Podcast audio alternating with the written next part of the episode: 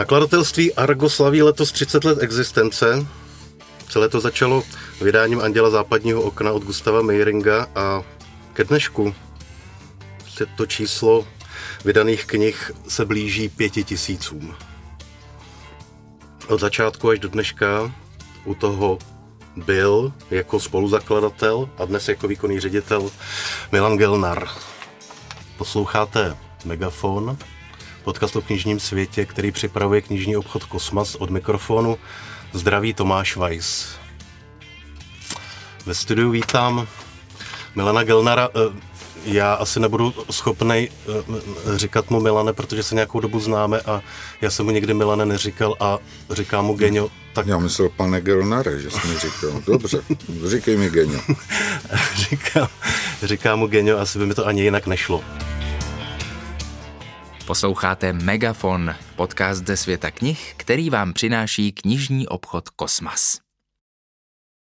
30 let existence eh, vydavatelství znamená, že v roce 91 jste spolu eh, s Jirkou Michkem jako dva stavaři eh, založili nakladatelství. Jestli můžeš vzpomenout na ten začátek, protože samozřejmě stavaři, nakladatelství, rok 91 začíná podnikání. Jestli jsem si to dobře tady poznamenal, tak dokonce původně jste měli zapsáno sedm podnikatelských činností, včetně cestovní kanceláře. No, tak to bylo tak, že jsme se sešli s Jirkou eh, v hospodě na Hřebenkách, kam jsme my často ze Strahova, eh, když jsme studovali stavařinu, tak, to, tak, tak Hřebenky hospoda byla plná stavařů vždycky. A takže tam jsme se sešli a Jirka jako už měl vymyšlený název firmy a Argo proto, že to bylo od začátku abecedy a když si četl, jak se někdo nějaký brblal ze skupiny Yes, prostě nechal slyšet, že kdyby se nemenovali Yes, ale třeba Eisha, takže prodají mnohem víc desek takže Jirka si vybral název Argo, který přinesl tím pádem do vínku a byli jsme Argo a bylo to. No a ještě to teda s náma založila potom moje, moje žena, že? Uh-huh. Hanka. No, ale jako je fakt, že v té hospodě jsme se sešli jenom my dva, ale a knížky. Jo, měli jsme sedm činností, nebo jak si říkal, v, v živnostenském listu, ale e, vlastně protože teda náš vstupní kapitál byl uh, asi myslím těch 100 tisíc korun, tak uh, jsme první věc udělali knihu a to z několika důvodů, že jeden z nich byl, že jsme znali Lubora Maťu, nebo já jsem ho teda znal poměrně důvěrně uh, ještě z doby, kdy jsem propadl, a místo studií jsem uklízel na, na kolejích na Strahově a Lubor taky propadl, on byl věčným propadlíkem, víc než já, a topil v kotelně, takže tam já jsem vlastně potkal lidi, kteří v těch suterénních eh, místnostech tam bydleli máničky, propadlíci a ti potom vlastně z nějaké části přešli Nejdřív pracovali u Mati eh, v jeho distribuci, která začala vlastně na začátku těch 90. let tím, že kolportovali Respekt eh, ve stanicích metra a k tomu si přidávali knihy.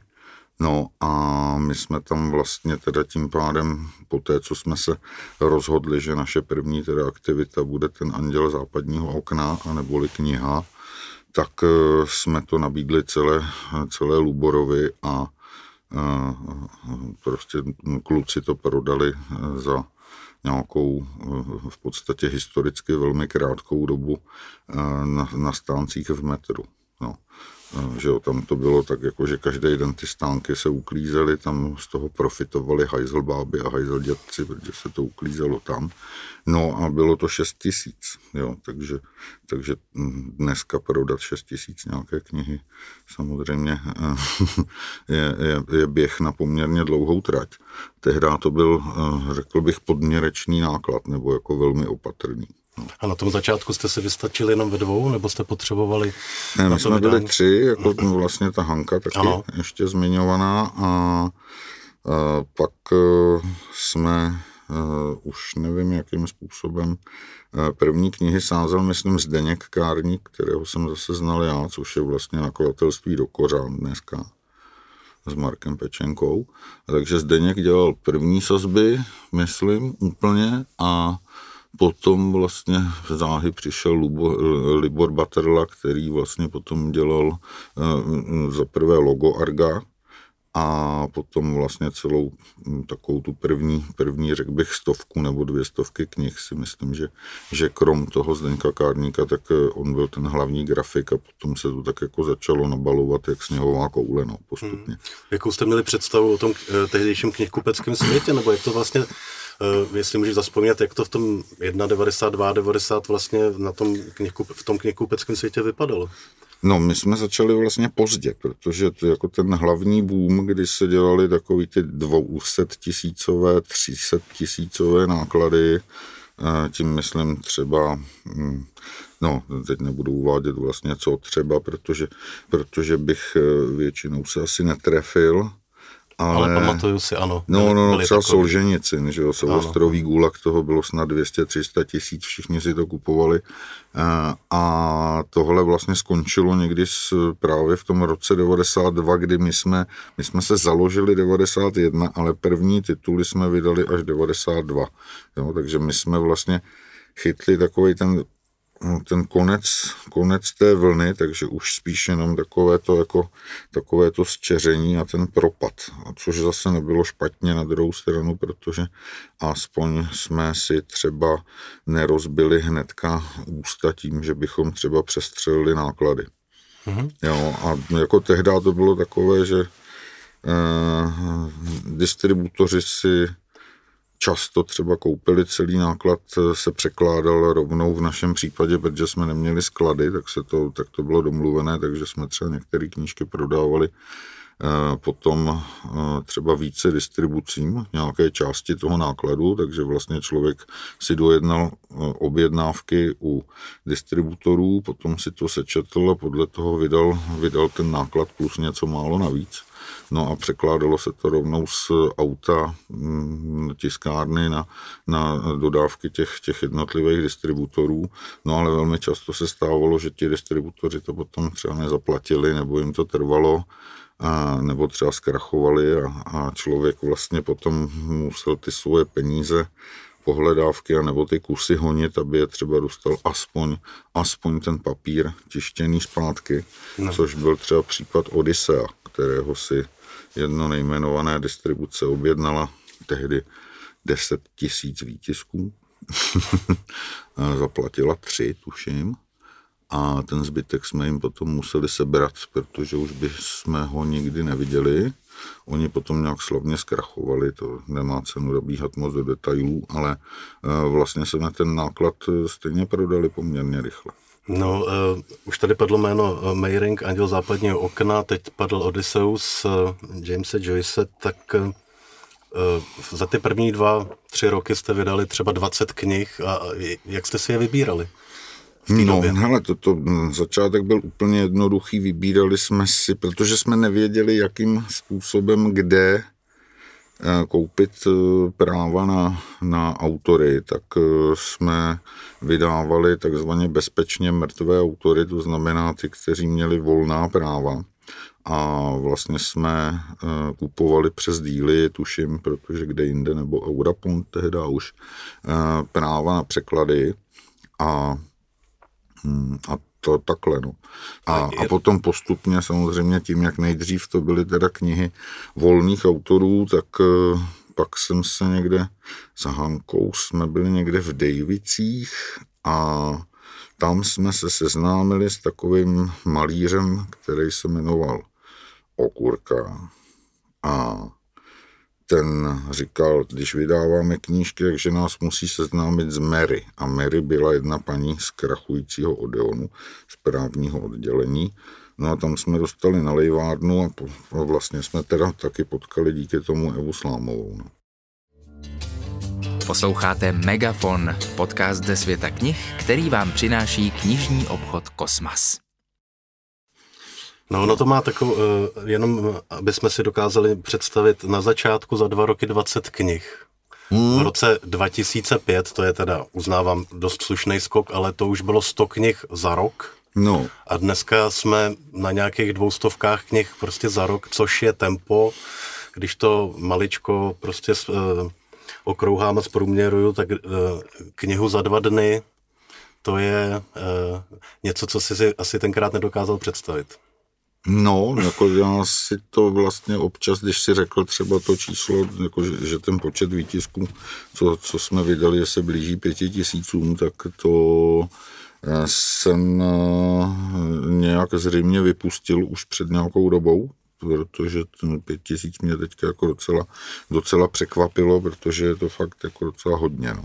Hmm. Jo, a což se nechci chválit, to vůbec ne, jako ne, rozhodně ne všechny tituly, třeba jsme vydat museli, něco byly, jako z, z nějaké části samozřejmě vydáváme jako eh, knihy spotřební, byť se je snažíme jako vždycky jako teda vybavit slušným překladem a redakcí a, a, a tak dál a tak dál. No, ale my jsme teďka, jako co byl covid, tak jsme zvolnili na 180. Necelých v loňském roce. To je pěkný zvolnění. No, hele, 40 titulů za rok je velice znát. Jo, takže jako myslím si, že se budeme držet někde takhle zase kolem té 170, 180, protože těch 220 Eh, že jo, když všechno šlape, tak může se ti to povést, ale jako je jistý, že třeba technická redakce, což jsou pouzí tři lidé, tak eh, jako tam, tam vlastně eh, docházelo už k určitému jako přetížení a, a tím pádem třeba i k chybám a tak dále. Já jsem tě, já jsem no. tě zavedl příliš rychle do dneška, musíme se ještě maličko vrátit a hmm. já udělám takovou věc, protože ta, v té spoustě titulů samozřejmě jsou některý, se kterými se můžou pojít nějaký, nějaký vzpomínky konkrétní. Tak, já zkusím vytahovat takový eh, z mýho pohledu eh, tituly, na který by si si asi pamatovat měl. Sedláček, hrady a zámky Českého království. No, no jistě no. To jsme dělali, teď nevím, kdy to začalo vycházet, ale to bylo zase, to bylo, to bylo, to je přesně ten začátek 90. kdy jako já jsem byl členem klubu Augusta Sedláčka s Hankou a ještě se svým kamarádem Honzou Fulíkem, taky ze studií a ten furt do mě hučel, ať uděláme sedláčka reprint a že, že to bude prostě skvělý, protože to všichni chtějí, tak jsme teda, protože jsme měli jako originály sedláčka, nebo on je měl, lépe řečeno, a my jsme potom dokoupili v antikvariátě ještě jednu sadu, tak jsme se nad tím skutečně vážně zamysleli a po asi prvních dvou jako Eh, dílech, který jsme vydali v poligrafii, takhle, eh, na, která, která je tam, tam nějaký no, kousek od Albertova, teďka, teďka nevím, eh, no už je to hotel, kdysi to byla tiskárna taková jako krásná, stará, v podstatě secesní, vybavená právě ještě secesním nářadím, nebo teda na, jako stroji, takže oni měli zlatičku, kterou my jsme potřebovali a, razičku, která byla na tenhle gigantický formát. Jo, takže tam byl jeden hluchoněmej pán, který prostě potom, protože ten náklad byl asi pět tisíc výtisků, ten první, tak eh, ten stál jako nevím kolik dní nebo týdnů u tohohle stroje, který samozřejmě byl velice pomalej, ale zase jako poměrně kvalitní, co se týče těch ražeb a toho zlacení a, a ten vlastně takhle jako zlatil a zlatil a zlatil. My jsme tam chodili a dívali se na něj a potom postupně teda jako vlastně se to převedlo, eh, myslím, že se to tisklo někde na Slovensku, protože tam eh, jsme se dostali na lepší cenu díky modernějším technologiím. Podobný případ. Uh... Ale je to díky tomu, že prostě tehdy vlastně spousta lidí nosila různé náměty eh, na to, co by rádi eh, viděli na pultech knihkupectví, takže, takže šlo jenom o to, jako to zkusit eh, se nad tím zamyslet, jestli bychom to dokázali nebo ne. No. Podobný případ je o tu slovník naučný, který jste dělali s Pasekou, že hmm. s, s panem Horáčkem. Kniha, která podle mě taky eh, velmi dobře eh, zabrala, byl příběh umění Gombricha. Eh, a pak je tady Fulgium, čili jsme asi u Evy Slámový s Fulgiumem? No, u Evy Slámový jsme, s Fulgiumem i nejsme. Jo. Jenom teda ten, ten Gombrich, ten se z těchto věcí, co jsi jí jmenoval, tak ten se prodává pořád. Jednou za dva, tři roky dotiskneme, uděláme nový dotisk eh, prostě s mateřským nakladatelstvím Fajdon, protože to se teda soutiskuje, protože jinak by ta knížka asi nešla jako vyrobit jenom pro nás ale když se vrátím zpět, tak u Slámovou jsme teda potkali v Odeonu.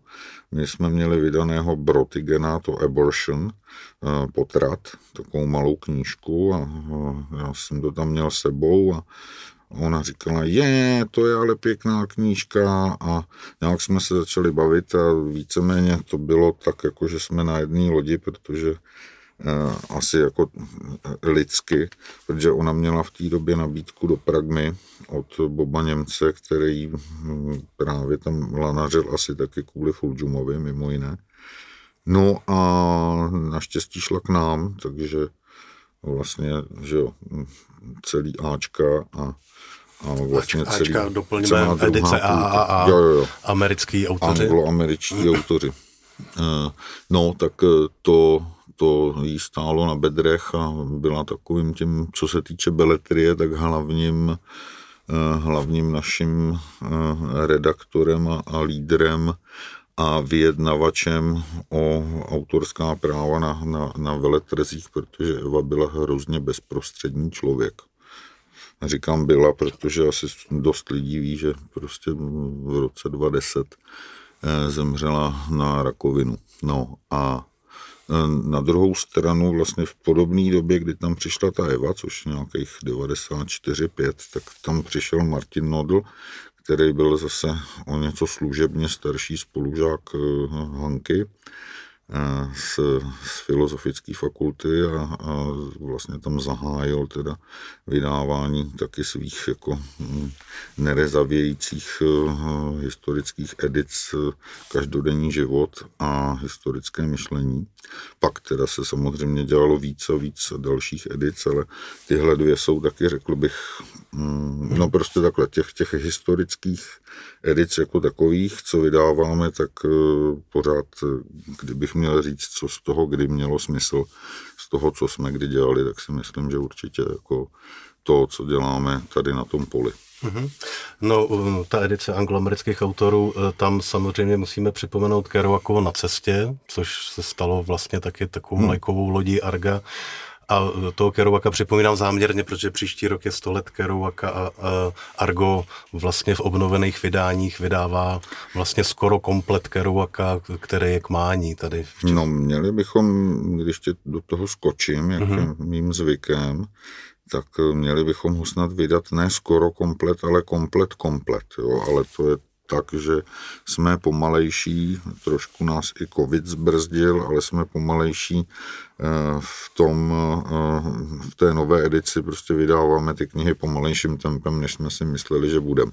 Ale, ale jako vlastně víceméně ten, ten, ta dohoda s majiteli práv je o tom, že bychom to měli vydat, vydat snad do mrtě.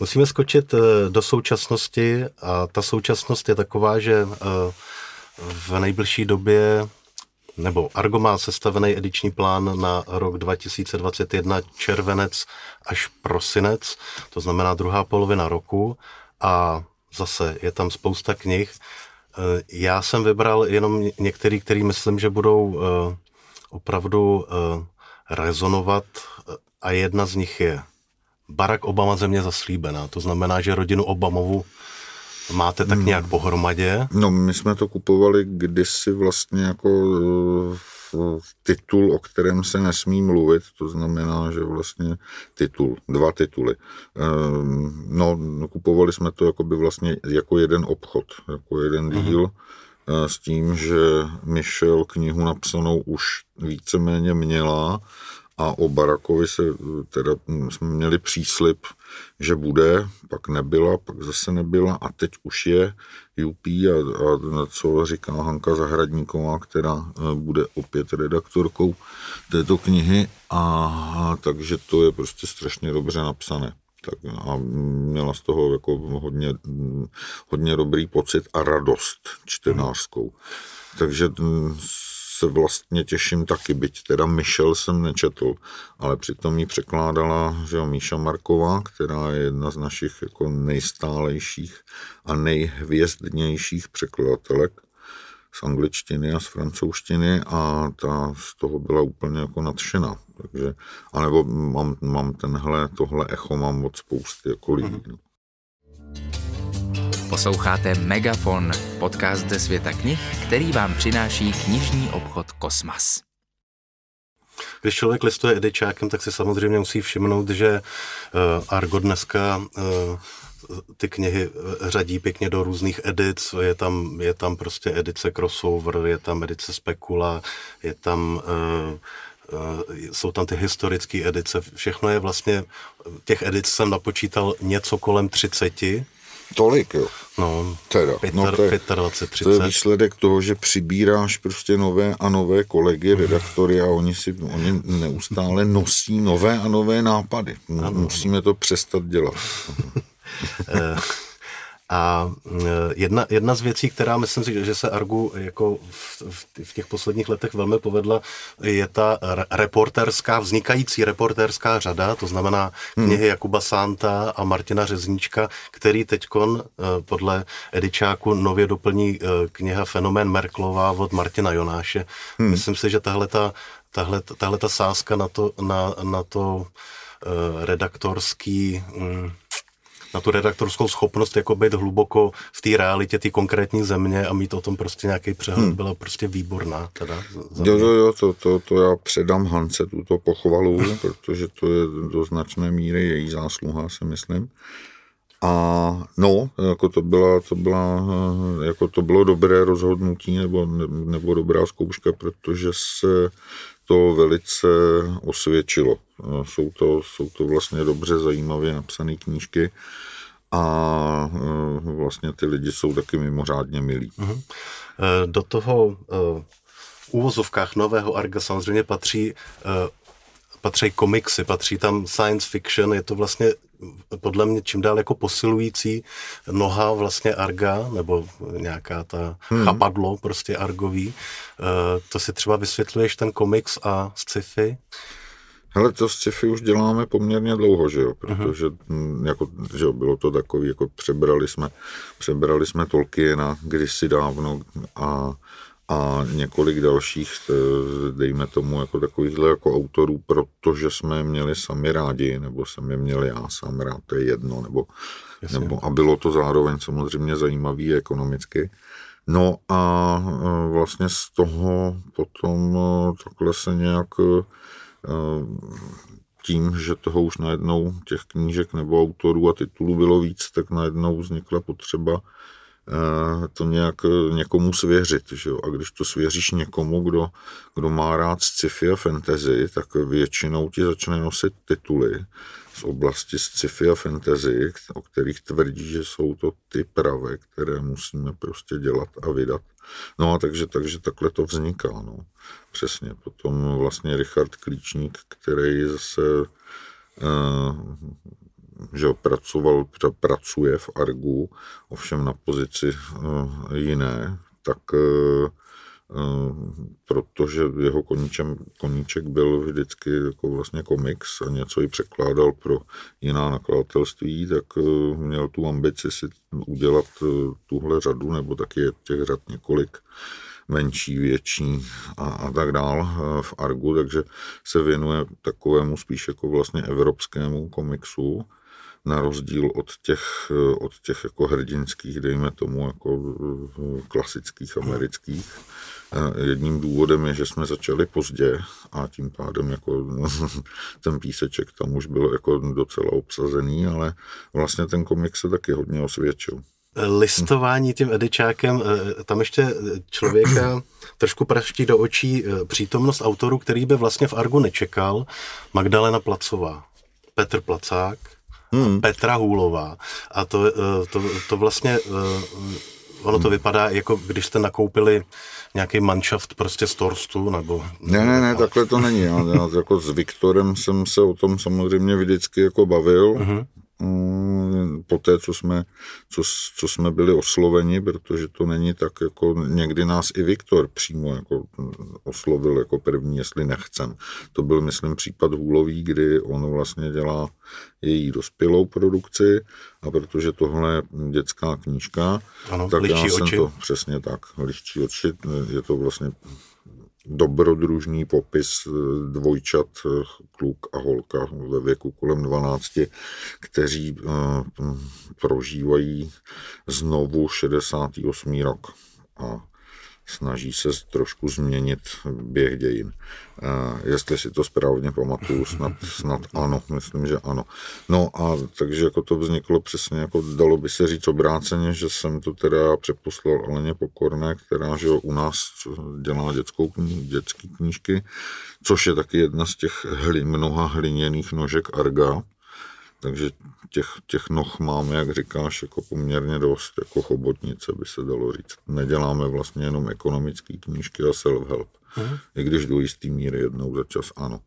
No, takže takhle, to, to je tak, no. Mm, Placová... No, to... K té Magdaleně Placovi tam jenom řeknu, že eh, ta knížka se jmenuje Život po Kavkovi a že je o snoubence hmm. Felicie Bauerové a o tom, co vlastně prožívá poté, kdy Kavka zemře, a Petr Placák to není nová kniha, ale to je nové vydání jeho Fízla. On to trošku přepracovává, jo, protože my už jsme vlastně Petrovi vydali, že toho Anastáze Opaska, jo, a, a takže tohle bude trošku, řekl bych, jako pře, pře, ne přežehlený, ale přepracovaný do jisté míry text. Mm-hmm. Eh, Argo je určitě z mnoha důvodů jako speciální, eh, speciální nakladatelství.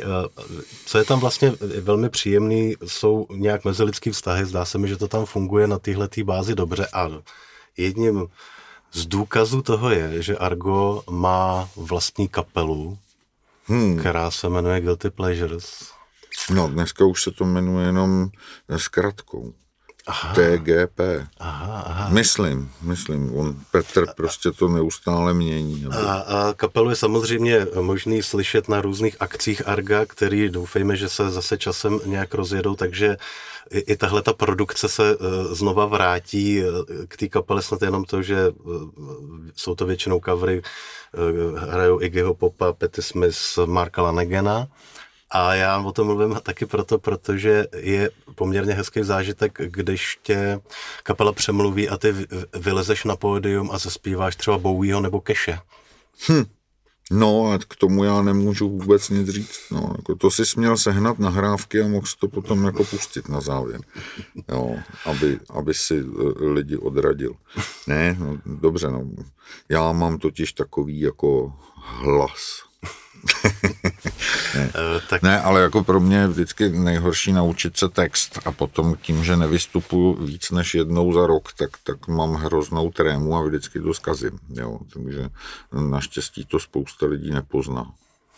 Ale e, ještě zpátky, no určitě tam je prostě taky důležitý v tom, v tom našem, v té jedné rodině a ne, že bychom se nehádali, ale často si lezem na nervy a tak dále, je to fakt takový to manželství se vším všude jako e, na různých stranách jsou vády, ale furt to nějak funguje, no. Jo. A No a jako ty redaktoři mají do značné míry, řekl bych, jako takovou jako volné pole působnosti. No. Uh, a jinak já musím, jenom to já musím, ne, nezbývá, jestli už je závěr, já musím je závěr, říct, že teď závěr. jsem četl strašně dobrou naši knihu, na kterou jsem velmi pišen, protože má krásnou obálku a zajímavý název, eh, je to Cestou špendlíků a jehel od Zuzany Říhové. A musím říct, že eh, po letech pro mě je to malý klenot. Tak. Tímhle doporučením uh, ředitele Arga Milana Gelnara uh, končí dnešní megafon, podcast o knižním světě, který uh, pro vás připravuje knižní obchod Kosmas a od mikrofonu se loučí Tomáš Weiss.